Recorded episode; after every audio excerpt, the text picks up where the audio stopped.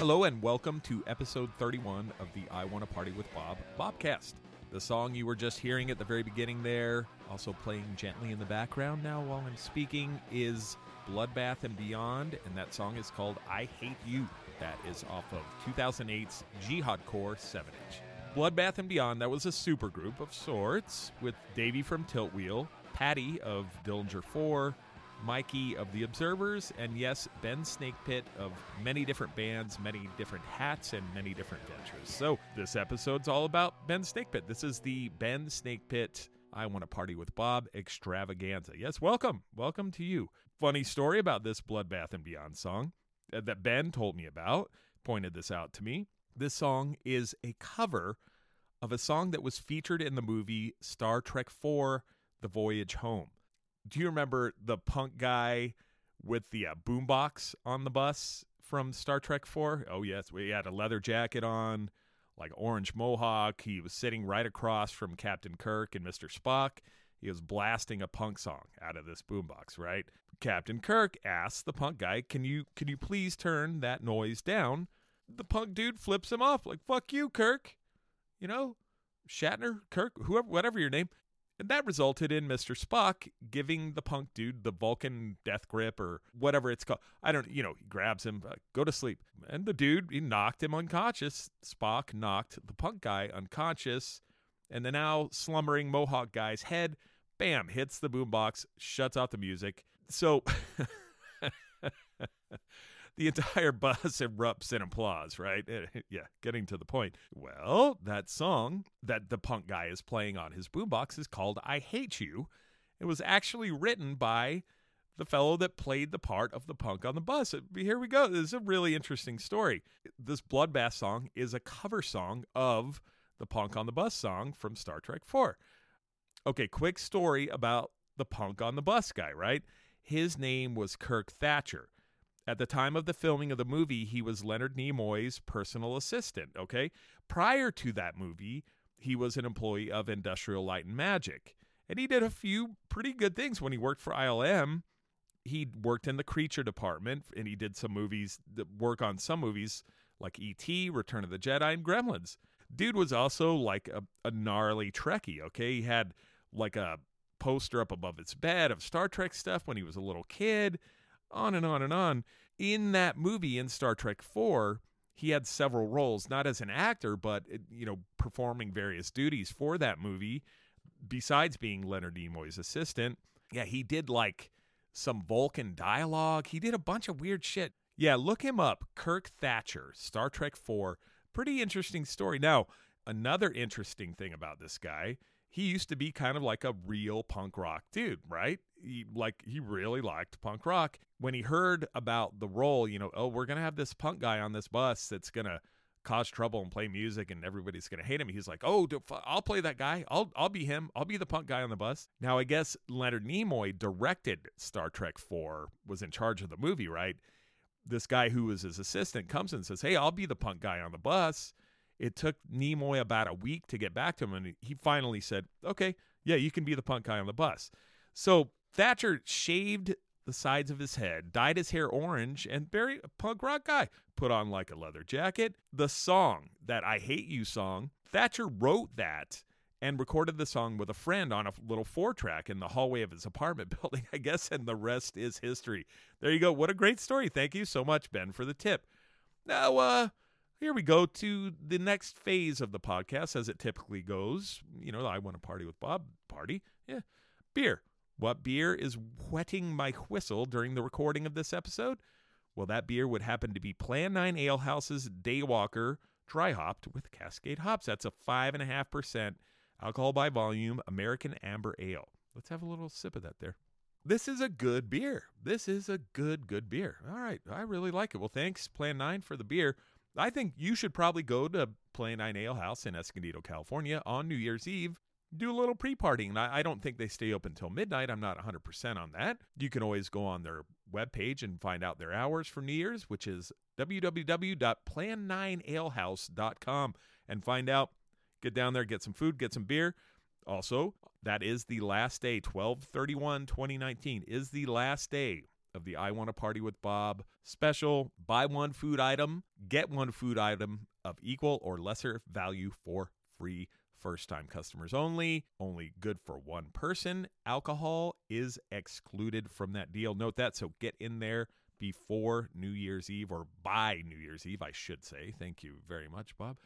This is the last episode of 2019 and the 2010s in general. Yeah, we're almost in the 2020s. Good. Uh, elections coming up. Fucking vote your ass off this year. Would you please, please vote? I know most of you that listen to this podcast, I kind of have an idea of which way you're going to vote. Please do it. Oh, do it. Please do. So 2020 vote, very important.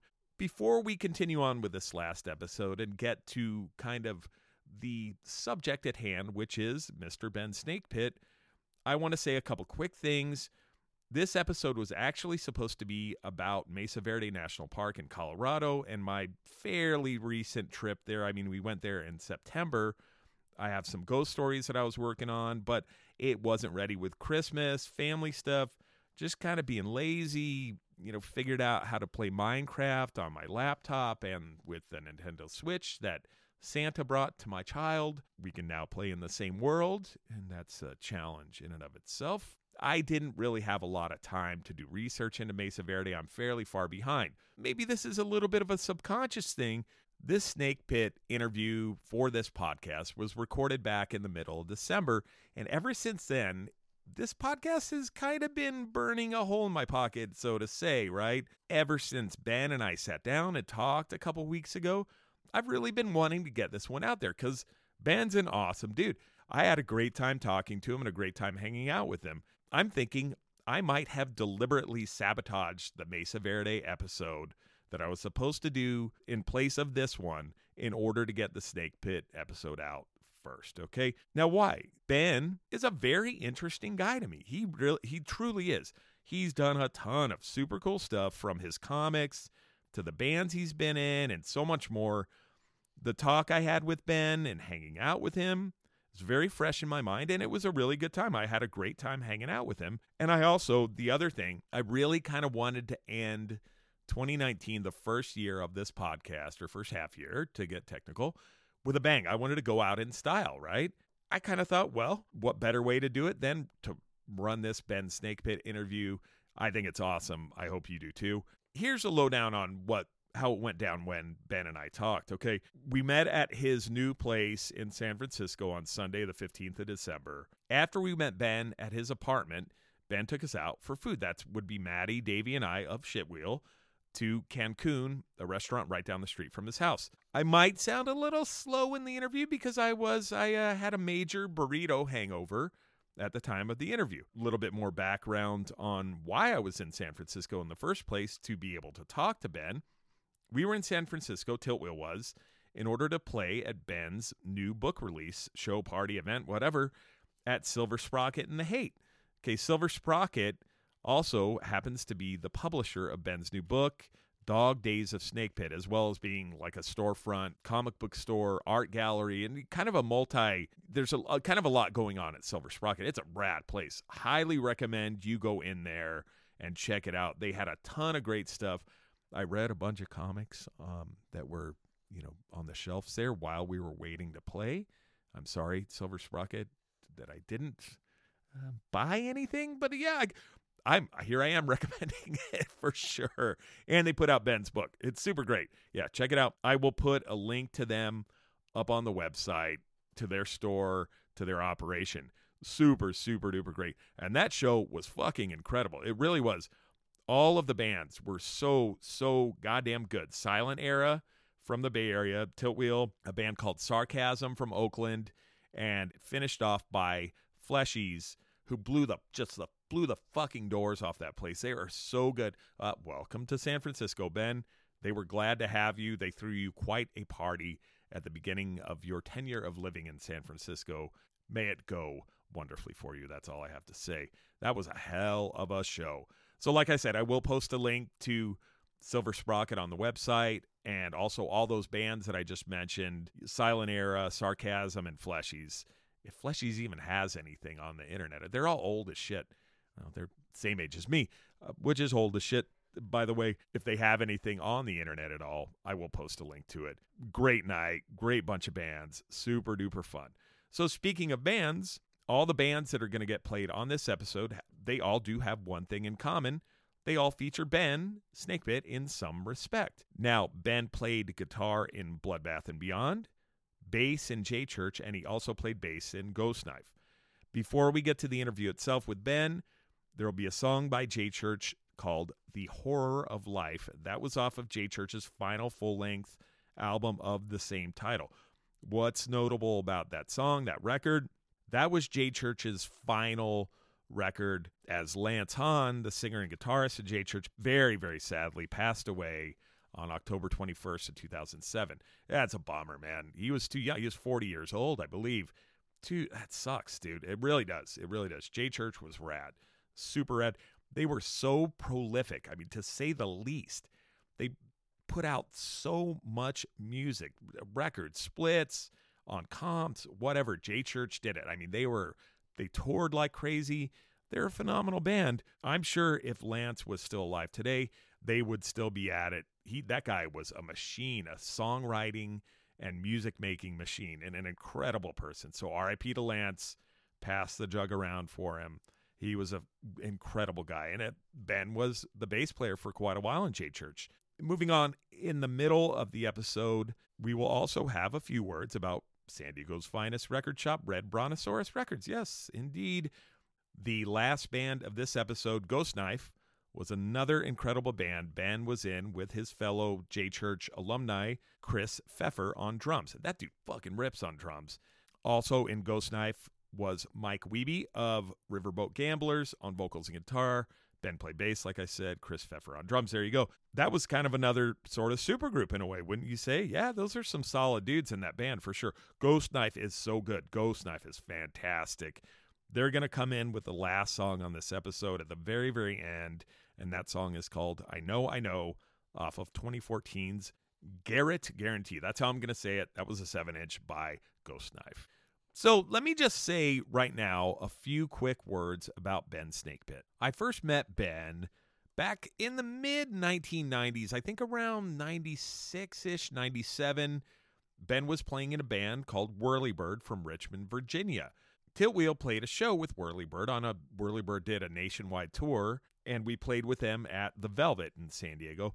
Ben and the rest of the band stayed at my house that night, which you'll I think you'll hear in the interview how that kind of went down, which is interesting. From there, the next time I met up with Ben that I can remember, I was living with Davey in Escondido, and the band Bloodbath came out to our house, Davey's. It was actually Davey's parents' house in Escondido, this huge house.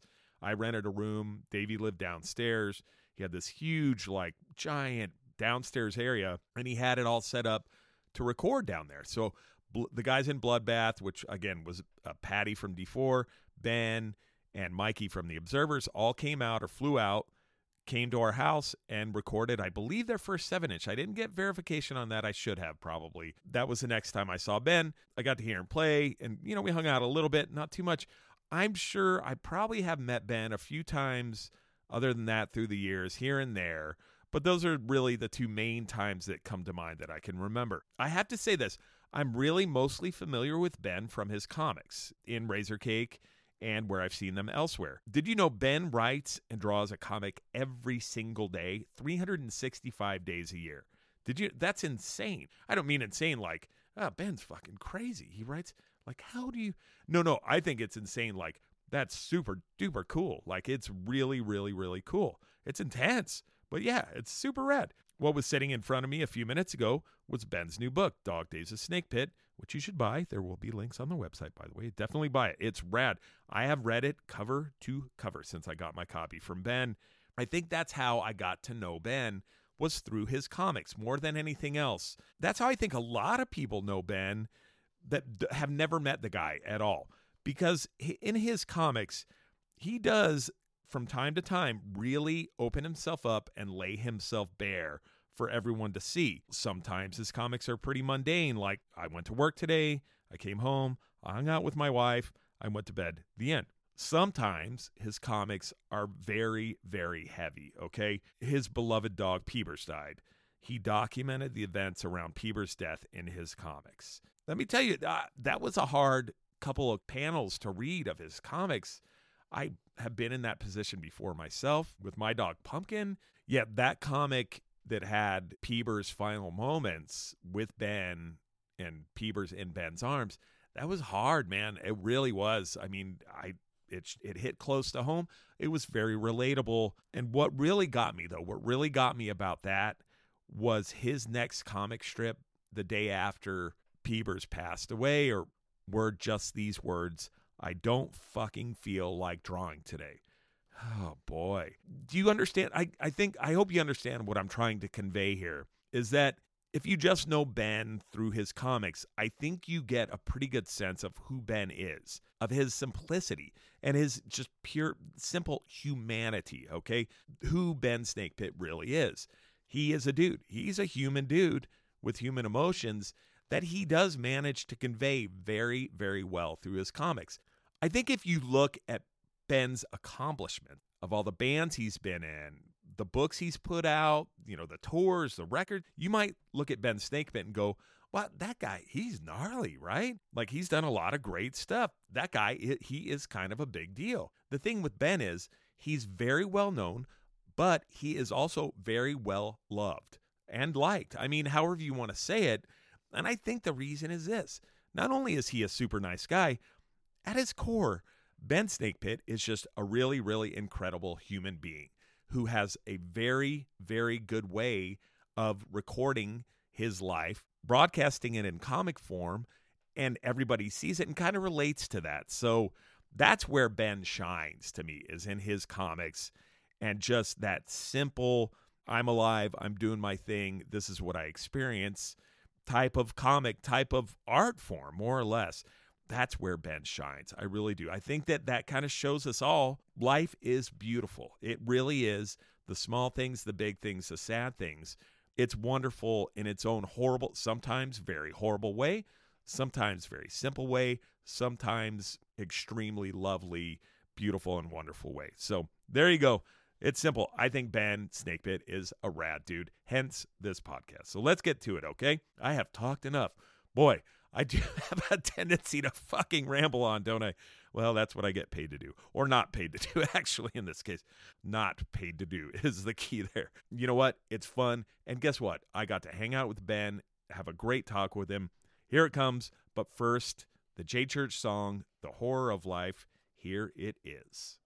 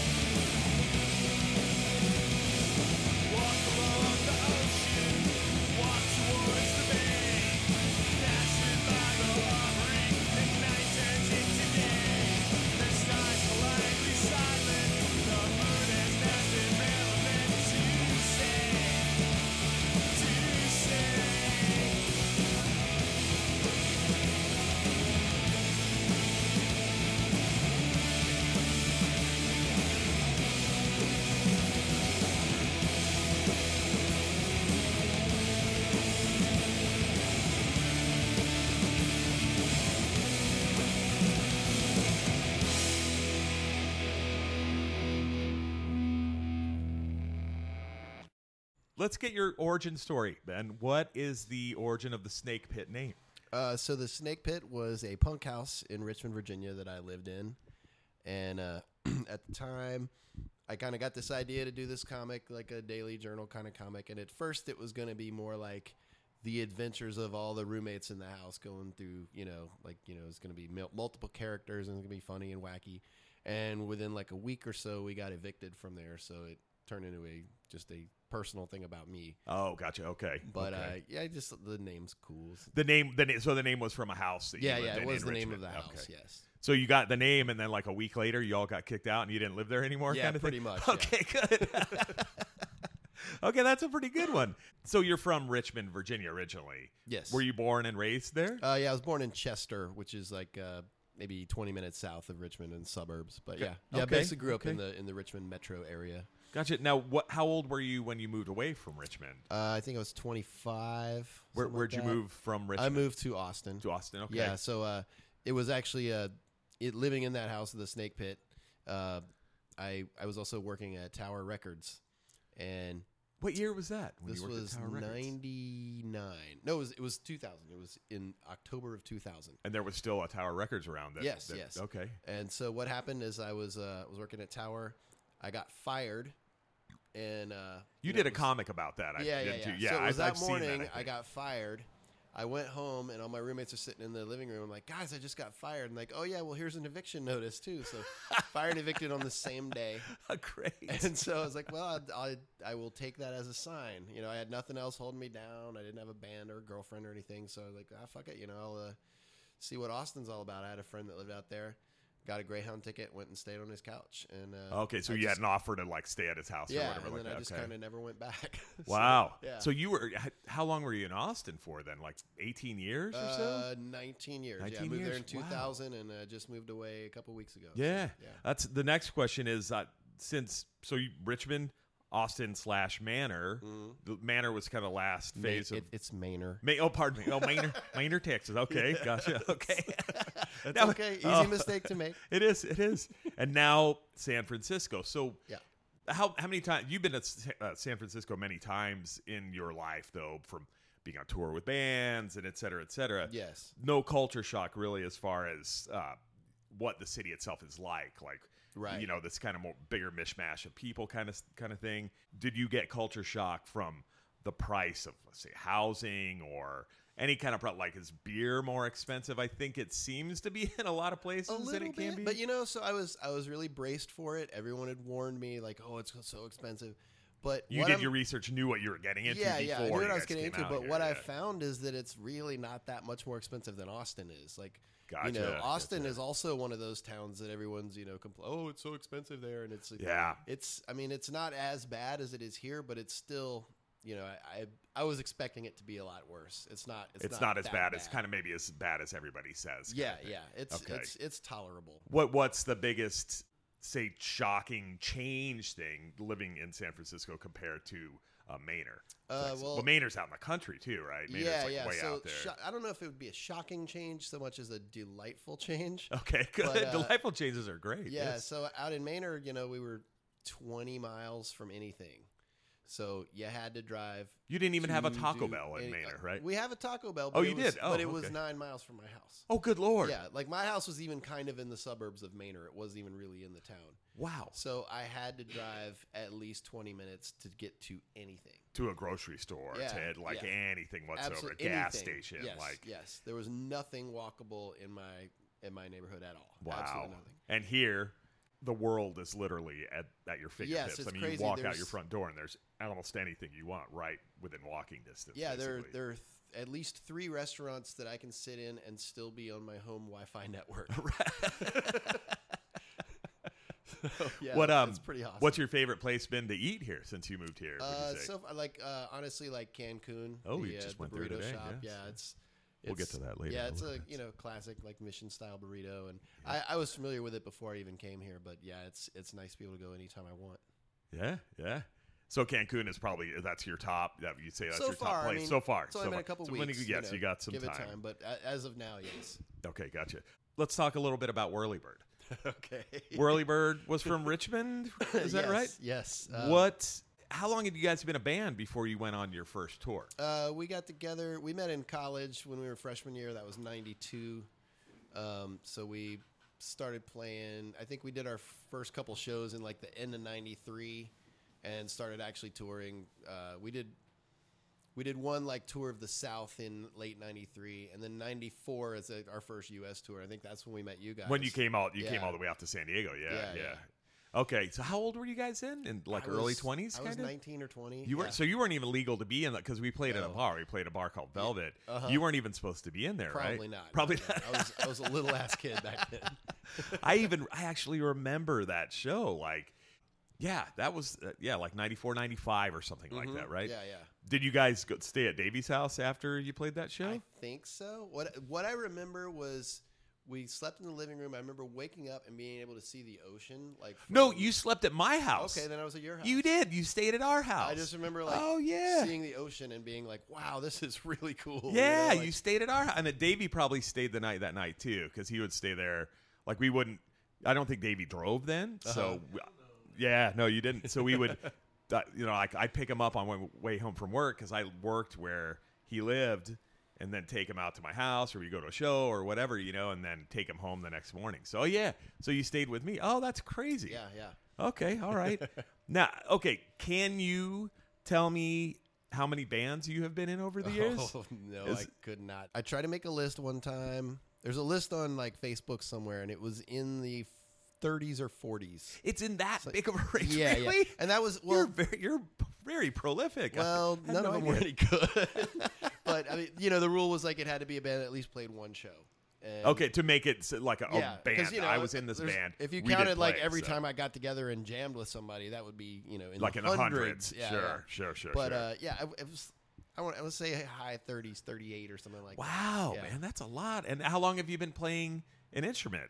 Guitar or Um, bass, right? That's your thing. Since I was guitar, about bass. 14, I think I got my No first kidding. guitar when I was 13 or 14. How old are you now? I'm 45. Oh, you're 45. Okay. All right. You're still a kid. All right. You're you are. You are a child. Yep. I just turned very 50. So, kind of you. yep. He's about to hit 51 here in a couple months. So, yep. All right. Um, notable bands for me that I know of for sure Yeah. Bloodbath and Beyond, Yep. Yep. J Church, Mhm. Shanghai River. Oh, okay. That's Shanghai River. I guess. And I was told that I needed to ask you about a band called Party Garbage. oh yeah, yeah. Talk to me about Party Garbage. Uh, was Party Garbage was a band I played drums in, Okay. and um, We're going to talk about another band you played drums in here in a minute. Yeah, too, yeah. So, okay. So, well, Party Garbage is a band I played drums in, and I'd never really considered myself a drummer so much as just a guy with a drum set. Okay, so you own, you had your own drum set? Well, it was very, it was a, a kick drum and a snare drum and a cymbal and a hi hat. That was it. Oh, okay. Very minimalist. Uh, Yeah, okay. yeah, because it was easy to, you could just throw everything inside the kick drum, and it was only one thing to carry. Uh, That's all you had to. and okay. I've always kind of believed, at least when you're as rudimentary a player as I am, like any any time spent not hitting the snare drum is wasted time. that makes sense. Yeah, okay, I'm so, with you. uh, I'm know, with I you. just try to keep it real simple. And but yeah, Party Garbage was a really fun band. Um, it was uh, we were in Austin and uh, we kind of just goofy kind of party rock or something. Oh. I don't know what else you would call it. like kind of upbeat, rock and rollish kind of stuff. a little bit, a little poppy. Like we were. Uh, we claimed that we were very Husker Du influenced. but Okay, I don't know if that. But sounds like came- maybe more of a don't know if like a Shonen Knife influence Yeah, or something. there you go, Okay, there you go. okay, Yeah, good, yeah. good, good, good. But it was a lot of fun. We we toured a lot, um, and we were we toured super punk style. Like we would tour in a car. you okay, know. gotcha. Yep, yep, Um, yep, yep. Gotcha. We did gotcha. have we did have a van. We bought we bought a van for I think six hundred dollars off of Craigslist. It was an old Ford Aerostar. Now, what what year was this that This you did was Party Garbage? 2006, maybe 2005. Oh, so that wasn't terribly long. I mean, No, that was wasn't too long. That was after Bloodbath. Your time with Bloodbath and Beyond was because Yeah, that was like early 2000s, around the same right? time. Yeah, yeah. Okay, Uh, it was after right after J Church. right after J Church. Yeah. Okay, okay, gotcha, gotcha. And um, yeah, we we toured the Midwest a, a lot of times, just up and down to Chicago and back. Like you did a quite. I had no idea you actually did a bunch of stuff with yeah, these guys. yeah, yeah. yeah. And uh, Were they guys from other bands too, kind of thing that you knew, or um, the bass player Ryan is now in a band called Total Abuse that a lot of people might know. They're like a hardcore band. okay? Um, the other guys like uh, Drew, he's he's lives in Milwaukee now, and I know he's doing something there, but I don't know what it's called. I'm sorry, Drew. And uh, and Lou, my friend he, Lou is a singer. He's still in Austin. He just started a new band called Bow Waves that are Hmm. they just played their second show like this weekend, I think. Cool. Cool. Um, yeah, we also did a UK tour. We put out three seven inches, and maybe I think we had a song on a comp or two, something like that. But yeah, awesome. We, we cool. did a little bit. You guys yeah, did yeah. some stuff then. Mhm. Okay. Yeah, yeah, it was All fun. right. Cool. What was the deal with Shanghai River? You have to refresh my memory about Um, Shanghai River. Shanghai River was a much better idea on paper than in, Okay. in reality. it was uh, so J Church J Church was done, and what I was trying to do was like you know I want to get serious, do a real serious band. You know, I'm going to put a lot, put all my work into it, work as hard as I can on it, and do the best I can with this. And I'm going to use all of the things that I learned in J Church. You know, like like you know things that Lance had taught me about how to you know some things about how to write songs some just you know how to book shows how to do you know all the all the things that i had learned from my years in j church i was trying to apply to shanghai river Gotcha, gotcha. Kind what- of like all this is like your Yeah, your was idea, your my band, I was- project, or yeah, I was the. Lance of this word, band, Gotcha, yeah. gotcha. Okay, um, gotcha. and the thing i mainly learned is if you can't write a good song it doesn't matter how many skills you have so yeah we uh we we recorded an lp and we did one tour and then just kind of disintegrated nothing really happened after that You did want like a full U.S. tour? Uh, we just did the West Coast. We did we did come to uh, San Diego, and uh, I can't remember. It was like late 2000s, maybe. Uh, this was 2010. oh, 2010. yeah, okay, 2010. cool. Okay, I thought, yeah, yeah, yeah. Okay. Yeah, I, I remember we stayed at Davey's house, but I don't remember where we played in San Diego. But Did you play with Tiltwheel? Because I don't think 2010 Don't- I wasn't in Tiltwheel. I don't then, think we played yet. with Tiltwheel. But I can't remember. Was Davey embarrassed to play with Shanghai River? Do you think? Uh, I don't. I don't think I he don't. he would be. I don't think so. We Let's- could let's wake him up and sleeping.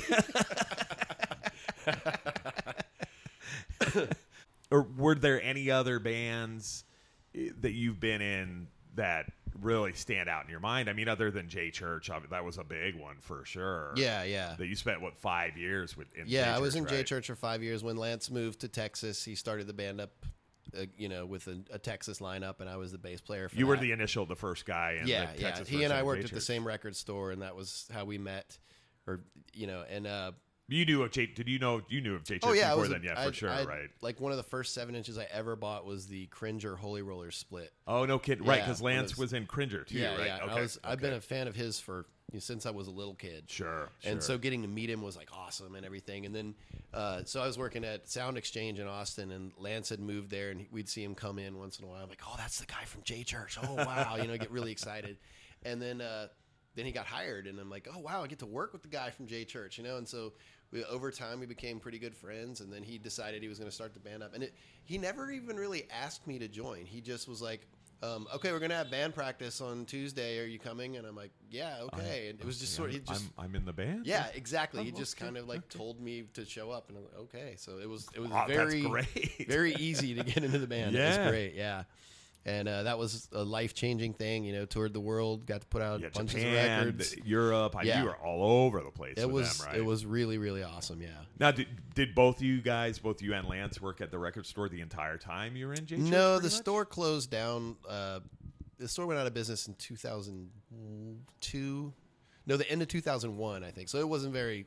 It didn't last very long at that Oh, gotcha, time. gotcha. And what was funny was he went to go work at a video store, like an independent video store, and then I went to work at the rival independent video store. Oh wow! And so between the two of us, we had every video in the, in town like on lock. Like we were, that was pretty cool. and they're both like mom and pop, like yeah, yeah, yeah. places. Uh-huh, Wow, exactly. wow. And they like rivals to the point where um, you know at the Alamo Drafthouse, which was started Yeah. in Austin, Yeah. they would have every year they would have a uh, movie trivia contest between the staffs of our two video stores. Like you know, it was like a, an event that they had. It Oh, was- wow. it was pretty fun. Yeah. so when, uh, what year did uh, J Church all end? What year did that end? Uh, that would be two. Well, Lance passed away in 07, but I think we were kind of done by 06. oh, so it was done. yeah, because he was he was sick for a good while, you know, Oh, before gotcha. before he Sure, passed. But um, I think we were finished. Like we did our last tour, I think in 2006. Was that just a U.S. tour? Uh, yeah, it was just West Coast. We went West up Coast. to up to uh, Seattle and back. Gotcha, gotcha, gotcha. Um, so, th- tell me a little bit about you went on tour with the Soviets, and you actually ended up becoming a member of the Soviets briefly. Yes. We were talking about that a little earlier. So that was a, a very interesting um, a very interesting summer. I uh, I had gone to Portland to go to a zine fest, and I was staying with a friend or whatever, and the Soviets happened to come through town, and I went to their show that night, and we are just hanging out talking. And I had met them before when uh, J Church had played with them in Minneapolis on tour. Gotcha. And we're talking, shooting the shit, and they're like, "Hey, you want to like ride with us down the coast?" And I'm like, "Sure, that sounds fun," you know. So, rode down the coast with them. Um, can't remember where I got off, like maybe maybe L.A. or something. I, I honestly don't remember. Did a little bit more traveling, and then randomly met back up with them in Chicago, I think. E- either way, it doesn't matter. Were you kind of traveling around? I that was summer traveling around, anyways? kind of riding with other bands, just kind of, you know, I was just kind of dicking around the country. vagabonding. About Yeah, the yeah, I- country? okay. I cool. had just sold a record collection, so I had a lot of money and didn't have a job or anything, so I was just kind of farting around the country. It was really fun. cool. Cool. Um, but anyway, so at one point I jumped on again with the Soviets on the same tour, and we get three or four days in, and uh, and Danny the drummer had you know some personal problems, and he had to leave the tour. gotcha. And they were like, um, "Hey Ben, can you play drums?" And I was like, "Sure, of course." Like, like, let I- me tell you about my drum set that I absolutely could not play drums. But you know, I, fuck it, I'll give it a shot. You know, Yeah, And yeah, yeah. So I, I just played it as straight as I could. You know, no fills, no nothing, and uh, I learned six songs. And like I remember, like you know, we we, we practiced one time. It was in Baltimore. We practiced, and uh, we did this one practice. And, and I remember we, we start the song, and Susie's like, "This is this is too slow," and I'm like, "This is sorry, Sorry, this is what you this get, is man." best I can do. So Right. This is what you're gonna get. yeah, yeah, I'm the I'm the Dollar Tree drummer you got here, so you're just gonna have to deal with it. Um, but you know, I, I got more and more comfortable over the course of the tour, and then by the end of it, the last show was in Minneapolis, and it was actually this like gigantic like music fest. It was kind of crazy, and they had this giant. You know, like Tommy Lee drum set with dozens of drums and cymbals Like and double everything. bass pedal. Yeah, yeah, yeah, and yeah. It was- and oh, it was up on this- setup with cymbals Uh-huh, and everything. yeah, yeah. just ready to go. Yeah, and it was Wow. this huge on this giant stage in front of thousands of people. Like to this day, the biggest show I've ever played. Was it like a the state fair? It was something or- like it was a, a, a block party or Oh, something. okay, I don't know okay. exactly. But, you know, they were like, okay, well, Ben, you do your songs with us, and then Danny will come up and play the rest of the set. I'm like, all right. And I just figured, I'm going to fucking go for it, man. and I just decided I was going to hit every drum and every cymbal as many times as I could. Fuck the beat. Fuck the song. I'm just going for it. I'm never going to do this again. And uh, yeah, it was a total train wreck, but it was a lot of fun. I don't regret it. Are you still now? Are you still friends with the Soviets? Yes, yes, that? I am, okay, good. course, Okay, and- they're and- very kind and nice people. Yes, yeah, and So, you know they understood. They understood that you know I was just You had to use the tools that were put in I laid in front of you. to the them. day, Seize yes. the day. Carpe diem, man. Carpeing the Carpe- diem. Yes, indeed. another another uh, question I was told to ask you about. Uh, we got to go back to Shanghai River, okay. And the best song ever written apparently is a song Shanghai River did called "The Rules." Ah, yes. What yes. is the song "The Rules" all about? okay? Um, you know the song "Straight Edge" by Minor Threat. Oh yeah. Okay. Oh, yeah. Yeah. You know those I, are I live my life by those. so you know those are the rules of straight edge. You Right. know, like what are the rules of straight edge? You Don't don't, drink, smoke. You don't don't, smoke, drink. don't fuck. You're supposed to not fuck. You're but not nobody to. nobody pays attention to that one. Right, right, But anyway, and I was just like, I was like, everyone, you know, and Ian MacKaye's always like, oh, there's not supposed to be rules, you know. But but everyone takes it as that, and I was like, you fuck it. You know what? Somebody needs to write the rules of, of punk. I'm gonna do it. I'm gonna, and you know, fuck it. I'm Like just a- gonna do it. a like a Bible for thing Exactly. versus for punk. Okay, So it I needs was- to be put in. It's like yeah. the Ten Commandments of punk. Then, in a way. Right, right. Okay, so I okay. just wrote, you know, I wrote out like it's very tongue in cheek, you know. It's it's I'm kidding, but I just, you know, I was like, you know, if you bought it at Walmart, that's not punk. If you hired a lawyer, that's not punk. If you had to sign a contract, that's not punk. You know, just things like that. And that, that's the lyrics of the song. It's just, It's just a list of things that that are aren't not punk. punk. Okay. Yes. and then the chorus is like, it's not punk to follow the rules. So it's like that's kind of people never get to the never chorus. gets, and they never understand. yeah, like, just like, who's this guy think he is? You know, like Well, listen to the chorus, and there's your answer. you know? Exactly, Don't pay exactly. attention to a word I just said. right, exactly, exactly. But it's, it's it. People got really pissed. I thought they was- get- people people legitimately are got upset super about that? pissed off. Like, who are you? Who gives you the Who's authority? this Ben Snakepit guy that Yeah, thinks he can tell us just like- how to be punk? I'm like, punk I- is about being an individual. yeah. I'm know? like, I'm just de- I'm doing it myself. Like, I, oh man, I gotta find that. Yeah. I'll tell you what. I'll give you a copy of the record before you go. I got, Oh. I have a whole closet full. Oh, of you do? I'll take it. Oh, got dozens of absolutely. copies, okay, yeah. those lyrics are getting read. By the way, this is a side note. They will get read in like the outro of this podcast. Oh, okay? awesome. I will definitely read them cover to cover, and you guys better start paying attention because that's how this podcast is going to go from now on. I didn't buy any of this shit at Walmart, by the way. Yeah. So all right. okay, so um, next question: Star Wars versus Star Trek. Star Trek. That But- was not a word. Okay, that wasn't a yes or no question or a take this over this. Wait, wait, I wasn't done yet. Oh, Hold okay, on, okay. Hold on. Okay, do you do you do you like Star Wars at all? It's okay. Yeah. It's okay. Yeah. okay. You vastly prefer Star Trek. though. Absolutely. Yes. I think we talked about this one time online because we had like a weird altercation online one time where you thought I was being like a smartass Uh-huh. and I said something to you and you're like, don't take it so seriously. Like, and I was like, dude, I'm not. I'm sorry. But sarcasm doesn't translate well online or Right, whatever. yeah, I don't even know why I remember that because that was literally like nine years ago or Yeah, something, yeah. right? But I kind of go, at, honestly, I wanted to tell you, and I always meant to tell you this, Mm-hmm. is but when you said that, I did actually take Star Wars very fucking seriously. Yeah. And I that made me like look in the mirror and go, "Hey, Oh, you're a fucking idiot. Like this shit is all pretend. Don't take Yeah, any of this seriously. So from then on I kind of went, yeah, no, fuck, I don't care really. So why do you why do you think why does Star Trek appeal to you more than Star Wars? And I think we might have talked about this, but Well, first let's back up here. okay, okay, yes. They are two different things. completely two different Star things. Wars yes, is space fantasy. yes, yes. Star Trek is science fiction. Ver- there you go. They're completely different. Two things, different you know? things. Yes. Okay. Star Trek deals with human beings from the planet Earth, like in a, a year that you can actually like measure from our year. from our year you know? to that year. Correct. exactly. This is the future, you know, of humans from planet Earth.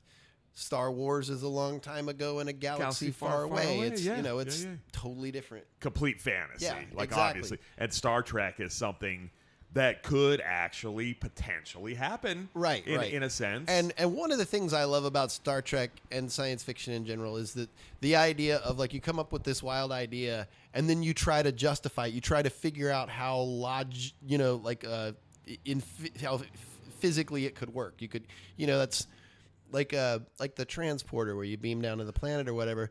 That was invented because Gene Roddenberry didn't have the budget to film a small starship landing on a planet. They were like it was just a no, budget. really, yeah, is that why? budgetary had no constraint. but then they came up with this whole oh we're gonna like you know dematerialize you and remat and, it, and it, that's fun. That's really cool that oh no, that's thought that ten up. times better than using And- like a landing craft or right? something exactly, like that. know? exactly. And and you know things like the holodeck and stuff like that. They were just like. Well, you know, CBS doesn't have the budget for this, but we can use this old cowboy set, you know, so we'll just make the holodeck where it's, you know, that's the cowboy world. and Oh, and so save they some money. have an episode like, oh yeah, all the Star Trek guys are in this cowboy land, you know, or whatever. This imaginary. Yeah. The holodeck's like where you go for entertainment, basically, where you we're more or less like a almost like a uh, like a LARPing thing, in a in a way where you're like taking part in a role, interacting with. Are they are they like robots that are on the holodeck, or it's all like holograms? They're but- holograms, yeah, yeah. um, d- how does that? Because you can actually get hurt on the holodeck, though. Only if you disable the safety protocols. Oh, okay. there have been episodes about that. Oh, yeah, I yeah. I do. I actually do. Love That's the Star thing. The holodeck has like gone wrong so many times. Like, why did like, they not just guys- take them off of the they take them Or off the spaceship? Hire new programmers to Yeah. actually make it. Work. Like, how many times has a holodeck almost like destroyed humanity or like crashed the ship or like let's just turn it the fuck off? It doesn't work. You know? now I, I had one question regarding Star Trek that I was this is another one um, an anonymous source told me to ask you this question Okay. do you speak fluent Klingon Not fluent Klingon, no, but I you do, do speak some Klingon. a little bit. Do you really Uh, I, I, I couldn't tell you a sentence. I can say like Qapla'. which So, well, okay, what does that mean? That means success. success It also means like yeah, it's sort of the aloha of Klingon. gotcha gotcha so Yeah. multiple meanings same Right. like to okay Right. gotcha gotcha But I do have a really good story about my my limited knowledge of Klingon. well go for it yeah let's hear it. Okay, this. So hear uh. I was in the seventh grade, and my dad had taken me to a Star Trek convention, and I entered the trivia contest. The uh, question that I won, that I that I got correct and won the contest, was what is the Klingon word for heaven, which is Qui'Tu. How did you know? did It's you in know Star that? Trek Five. They just Oh, mentioned okay, it. It's okay, okay. stupid. It's just a thing I remembered. Gotcha. gotcha but okay. uh, you know, I and so they're like, "Come on up and get your prize," you know. And I come up and they hand me a Klingon dictionary, and I'm like, "Obviously, I don't need this." And, and you know, every all the nerds laugh, and I was the baddest motherfucking seventh grader at the Oh, Yes, you entire Star were. Trek convention. Yes, you were. I Look at that book with disdain. Like, you think I actually need this? He should have started just spouting Klingon at him, like whatever it, mother insults, whatever you Right, had right, in your repertoire. So, what are some some things you can't say in Klingon? So you can say the success thing. What's give me another example? You can't do a whole sentence, oh, but shit, no, I can't. Um, insults? Do we can we uh, get an insult on petaQ. petaQ. petaQ would be like a racist term for a human. Oh, okay. So that's a Klingon's way of like a racial slur towards Yes, humans. yes, Okay, okay. yes. Because they consider humans like beneath, like just like insects or Mm-hmm. Yeah, what, just like lower life You're a forms or whatever. Okay. with no honor. now, what episode did that come from? Uh, that's that's in a lot of them. That's a, It is? That's a pretty pretty like, common, com- common. Oh, not episode. That's from like word. movies and, Yeah, and the yeah. show as Mhm. well. From okay, gotcha. Yeah. What's your favorite out of all the the varying? You know, you have Deep Space Nine. You have uh, Next Generation, the Mhm. original series, Yeah. movies. Is do you have one favorite kind of realm of Star Uh, Trek? my favorite series is Voyager for sure. Voyager. Okay. Yeah. Um, I think it's very underrated. It's got some of the best writing and some of the like deepest concepts. Who was Um, the? Was that the Scott Bakula? No, no, that one was Enterprise. That's the one, Enterprise. Okay. Um, okay. the, uh, Voyager is the one with uh, Captain Janeway. Janeway. That's Yeah, it. okay. yeah. Okay. And that was the last because it went like, um, but it went, oh, Next Generation, Deep Space Nine, then Voyager, right? Of yes. that whole run, and then Voyager is where it stopped for right. a while. And so actually, this new Picard series that's about to start Yeah. is the first thing in the whole Star Trek universe that's actually going to take place after Voyager. Oh. Like they Oh. have stopped. Like that was what, like ninety eight. Yeah, it was like late 90s, and like right. they have not progressed forward in that timeline since then. So I'm really excited for the Picard show. Enterprise goes back to like the very Yeah. first captain Mhm. of the Starship Enterprise, yeah. right? Okay.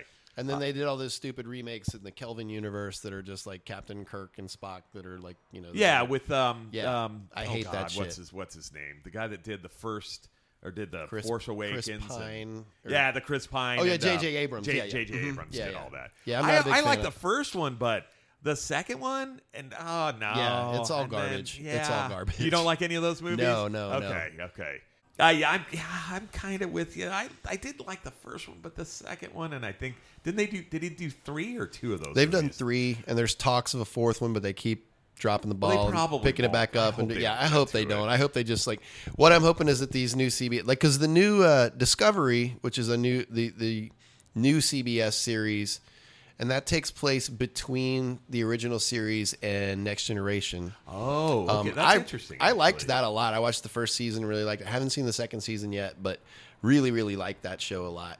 And I'm hoping that that and the new Picard show, and they're they're also start uh, they're going to do a Lower Decks show, which I think is going to be animated.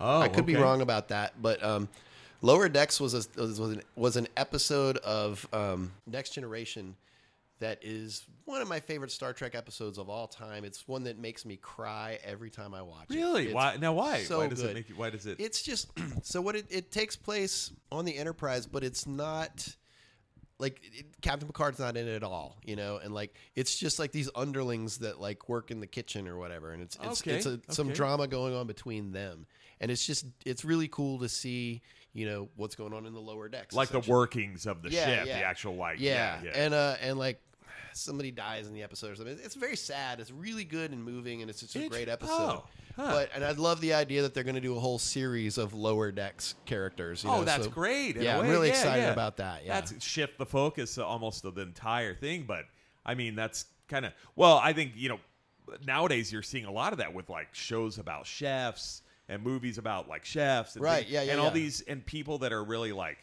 like the foundation of our society that keep everything kind of moving along. Yeah, There's yeah. been like kind of a shift in focus to people like them, Right. Rather than like these asshole CEOs. Well, there's always a shit. They Yeah. always show those, but it's the assholes, you people know, doing but- the grunt work. Yeah, right it's and the- that's cool no that's i have to look at that man that Yeah. sounds really good actually so Mhm.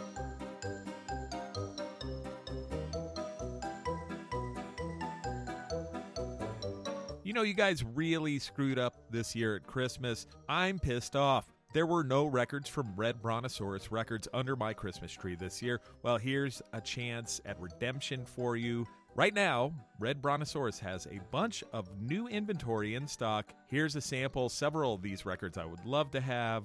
The record 1999 by Prince, the record Coconut Oil by Lizzo, Dookie by Green Day. There's a Rites of Spring record they just got in stock, Minor Threat, some Weaker Thans, so much more. So go on down to Red Brontosaurus Records, located in the North Park neighborhood of San Diego. And why don't you pick up that Lizzo record for me? I'd really like it. The address is 3044 North Park Way in San Diego, California. You can reach them by phone at 619 795 1282 or on the internet at redbrontosaurus.com. So get down there, get that Lizzo record, and drop it under my Christmas tree before it comes down right after New Year's. Red Brontosaurus Records, your headquarters for the finest music available known to man.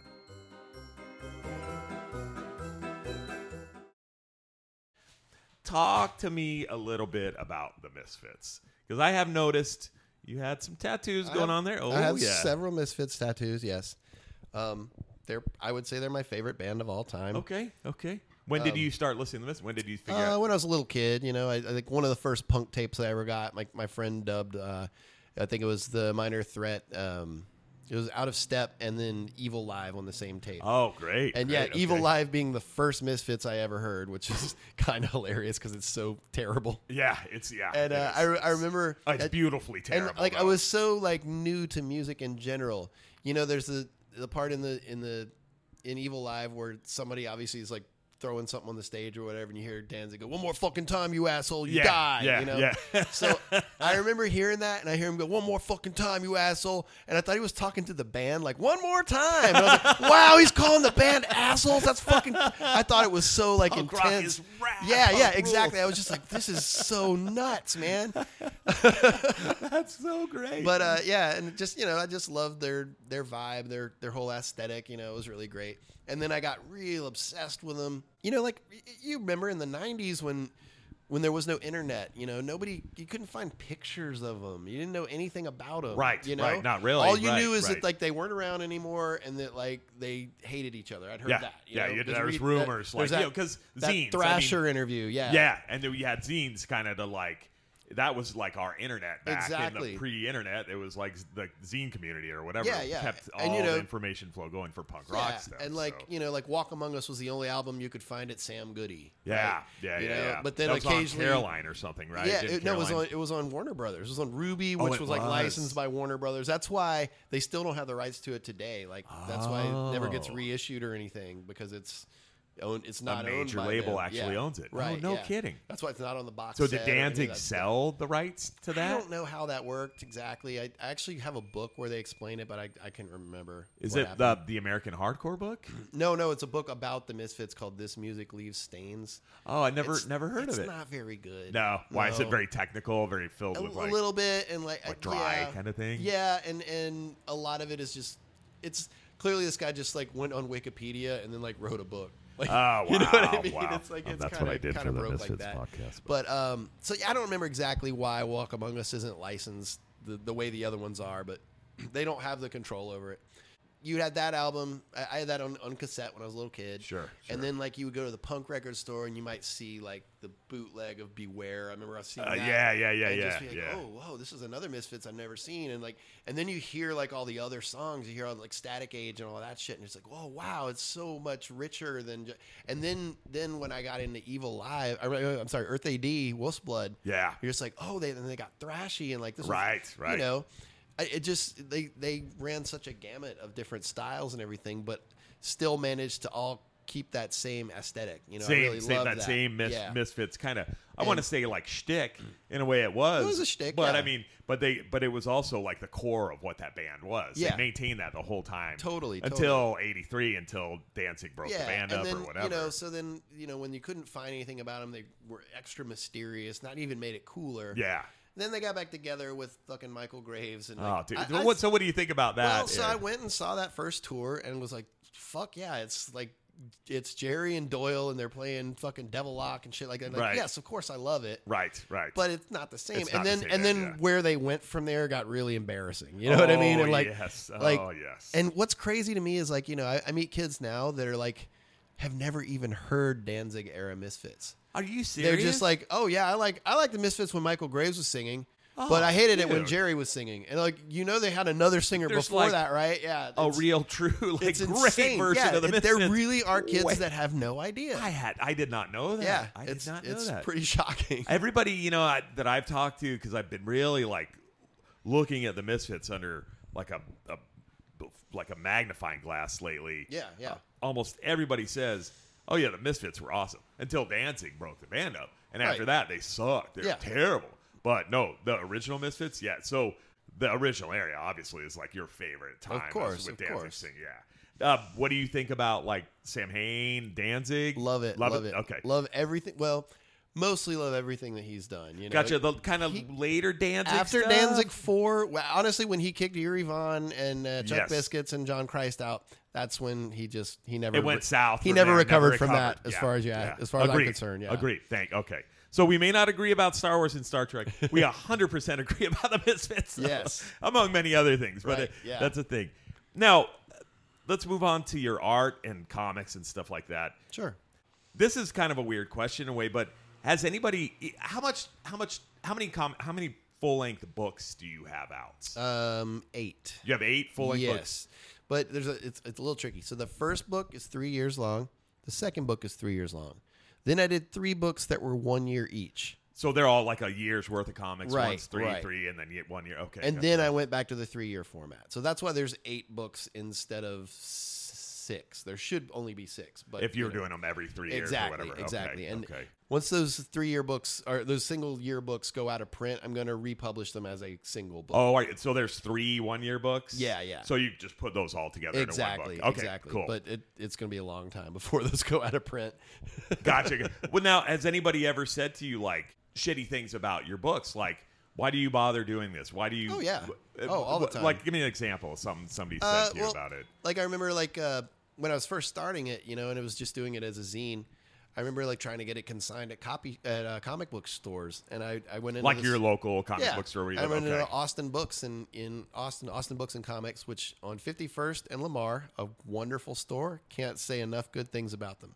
But back in the day, before they knew who I was or anything, I was just some kid showing up with these Xerox comics, and I was like, "Hey, do you want to put these in the store?" And they're like, "Well." You know, let's let's look at them for a few days, and so I came back. I'm like, "What do you think?" Like, yeah, there's not really much going on here, and I'm like, "That's kind of the point," but you know, they just didn't get it. And they, later on, they they got it, and I became good friends with them, and they're wonderful, wonderful people. Cool. cool. Um, but yeah, a lot of people just either get it or you don't. You know, Sure, there's not supposed sure. to be a point to it. There's no beginning, no end, no plot. Their stories are basically a, a lot of times it's just about your life. Essentially, it's a whoa. There's a Welcome to the mission. very Mission mad of- bumblebee going by.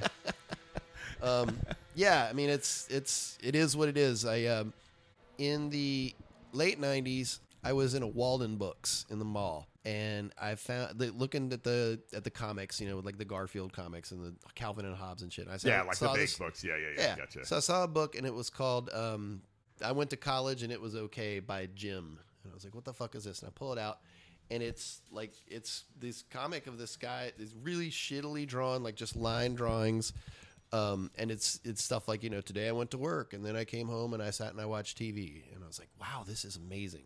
And I read the whole book standing there in the Waldenbooks, read the entire book cover to cover. Wow. And was just amazed with the idea and it was one of those things I never, you know, I didn't think much of it, and like years went by, and when uh, I remember the first time I had a roommate that had like a computer with an internet, you know, dial-up modem or whatever, and it was the first time I had a chance to just kind of fuck around on Google. Sure. The sure. first thing I did, I was like, "What's Jim's journal about?" Because I was with the, it was called Jim's Journal. Jim's was- Journal. Okay. and so I like looked it up, and I found out it was all fictional. It was um, it was actually made by a guy named Scott. It's actually Scott Dikkers, who's one of the founders of the Onion. Strangely, Oh, enough. really? Yeah, yeah. really. But you know, I and so it clicked in my head like, why don't I do that, but do it for real? You know, like Uh, actually really put what you're doing my real your life, what Yeah, I'm really yeah. doing, like my real name, I- you know.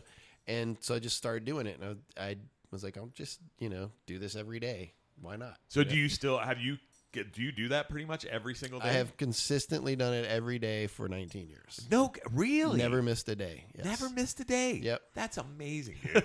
that is no, that's rad. I was gonna say I love your comics because it is literally like you say there, you know, well, there's no beginning, no ending, or anything like that. And I get, I mean, it's just, I find people's individual stories much more interesting than say.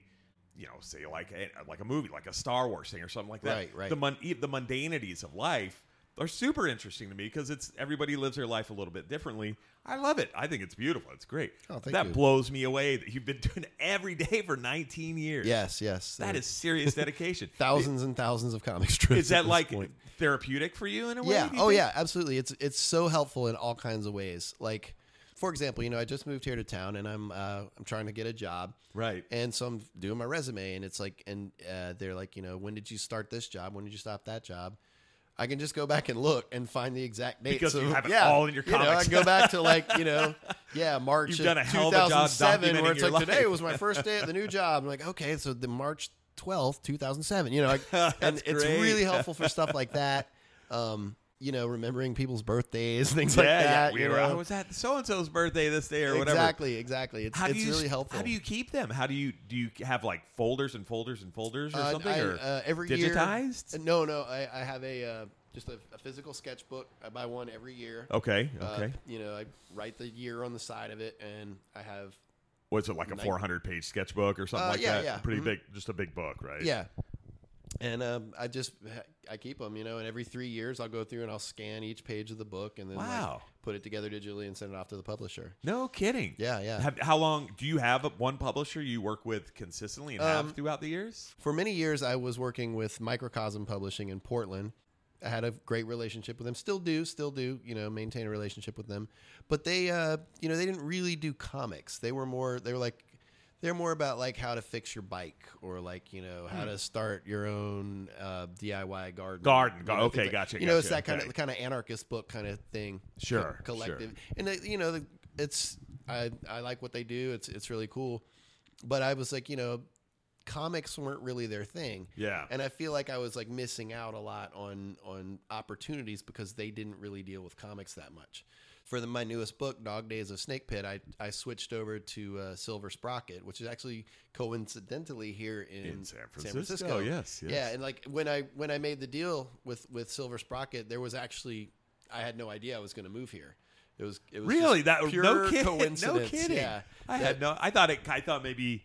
Well, you know, it all yeah, just kind of worked it out. did or kind of fall into place like that. But no, at the time I was like, oh, I'm just switching from a Portland publisher to a San Francisco publisher. Yeah, you know, I didn't yeah. think anything of it. and somebody who has much large, much more of a focus on comics, Right, and, exactly. like They underground and independent and specifically all do that. comics and, and, and like indie comics like like what I do. Yeah, And yeah. already I see a huge difference in the response I'm getting. You Cool. know, like Yeah, like yeah. they're getting it in the right stores. They're getting it to the right. They know how to work with what you're doing. exactly, for sure. and it's you know yeah. nothing nothing against microcosm at all. I just am very very It's a bet. It's just a better fit for you. much is all. happier Yeah. with with the way that uh that Silver Sprocket is handling it. That Yeah. makes total sense. I mean, and I will say this too: if you're in San Francisco, definitely go to Silver Sprocket and check it out because they have rad stuff. In that Yes, store. fantastic store on Haight Street. Haight Street in San Francisco now, and I did read like three comics in whole while I was there yesterday. That's why we're in San Francisco. Sorry about that. I should probably put some money somewhere out there for them. So, but it's a rad. It is a rad place. Yeah, So, you can also I'm- go to silversprocket.net to see their entire catalog. That's great. Yeah, because they do have some rad, rad stuff. Let's talk a little bit about your very brief time in San Francisco, living here so far. Mm-hmm. Any expectations, future plans for what? I mean, other than immediate future, looking for work, kind of thing. Looks like you have some good lead. Um, yeah, yeah. Uh, I, I'm very excited about living here. It's an awesome neighborhood. I really like it. Um, I'm really hoping to start playing some music again. That's it. know. That's one of the things I was going to ask. Is you are looking forward to potentially, hopefully, getting in a band and playing again. Yeah, yeah. So the last the last band I did was a, a project called Ghost Knife. That was with uh, Mike Wiebe from the Riverboat Gamblers. Oh, okay, and, okay. Uh, and Chris Pfeffer, who's uh, he's a kind of a world class drummer throughout Austin. He's been in a dozen bands. kind of a man about town. Yeah, but he did Gotcha. play in J Church with us. Cool. So um, we always kind of said that like Ghost Knife was sort of the fire hose of uh, J Church. You know what I mean? sure, right. Yeah. So um, so that and and we played our last show maybe two years ago. You know, and, and not nothing. We just kind of all kind of lost interest. Kinda like, just kinda the other guys had had ways. serious bands that they were focusing on. I had moved out to Manor, so it was just like difficult to get the band practice and stuff. So we just kind of stopped playing. And you know, I I never stopped playing music. I love playing in my garage, just playing guitar at home, you know, whatever. But now that I'm in a city with lots of musicians, easy access to stuff, I Oh, really yeah. can't wait to really, you know, start a new band or join a band or Yeah, something. you know like a 20 minute bus ride away, or Yeah. even walking distances to place where Exactly. you can So, yeah, play really- with people. and really itching to start time. playing again. Cool. I I mean, are you gonna think about possibly touring again and all that kind of stuff, or yeah, if just it- see what it- happens? If it comes to that, sure, yeah. Cool. I'm open Cool. to anything. Anybody listening wants Yeah. a, Anybody a guitar player or bass player, just give me a holler. Okay, let's. Um, this is the last question. Then we're gonna do a little word association at the very end. All right. The this is the burning the burrito question. What was your favorite burrito? Where did you have it?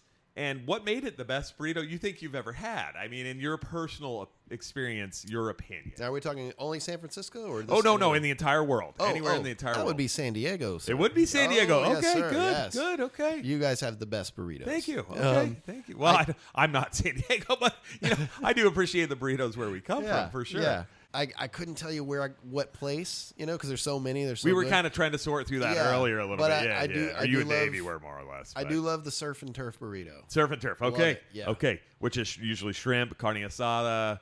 What else? Like guacamole and salsa fresca. Or something Yeah, like yeah, and maybe some French fries. and French fries for good measure. Love it. okay, Yeah. Okay, cool. Okay, so not no specific place that you can remember, but San Diego surf and turf. Absolutely. Excellent. Okay, moving on. Our right. last little operation of the uh, the Ben Snakepit Special Edition podcast is All right. word association. Okay, I don't want you to see the answers. Okay, all right.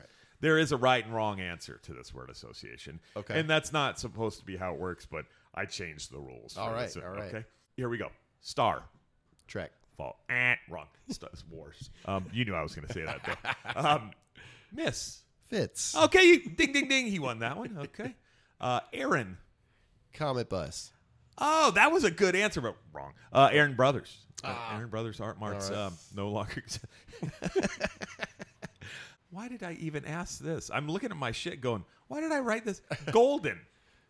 Retriever. Grams. Man, I must have been fucking drunk when I wrote this shit.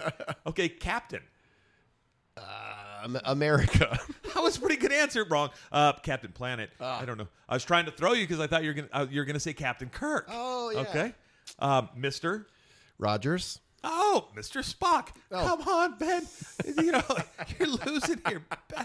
Um, Starship. Enterprise. Uh, and Starship Earth. The experience at Disney's Epcot Center in Ah. Okay, Florida. yeah. Okay, that was also a trick question. Um, how about this? Uh, bird of. Prey. Oh, see, I knew he was going to say that. Uh, bird of paradise. I, that was a trick one too. I Oh, was trying damn to get it. you. Okay. Um, yeah. Sand. Francisco. Oh, perfect. Okay. Ding, ding, ding. Silver.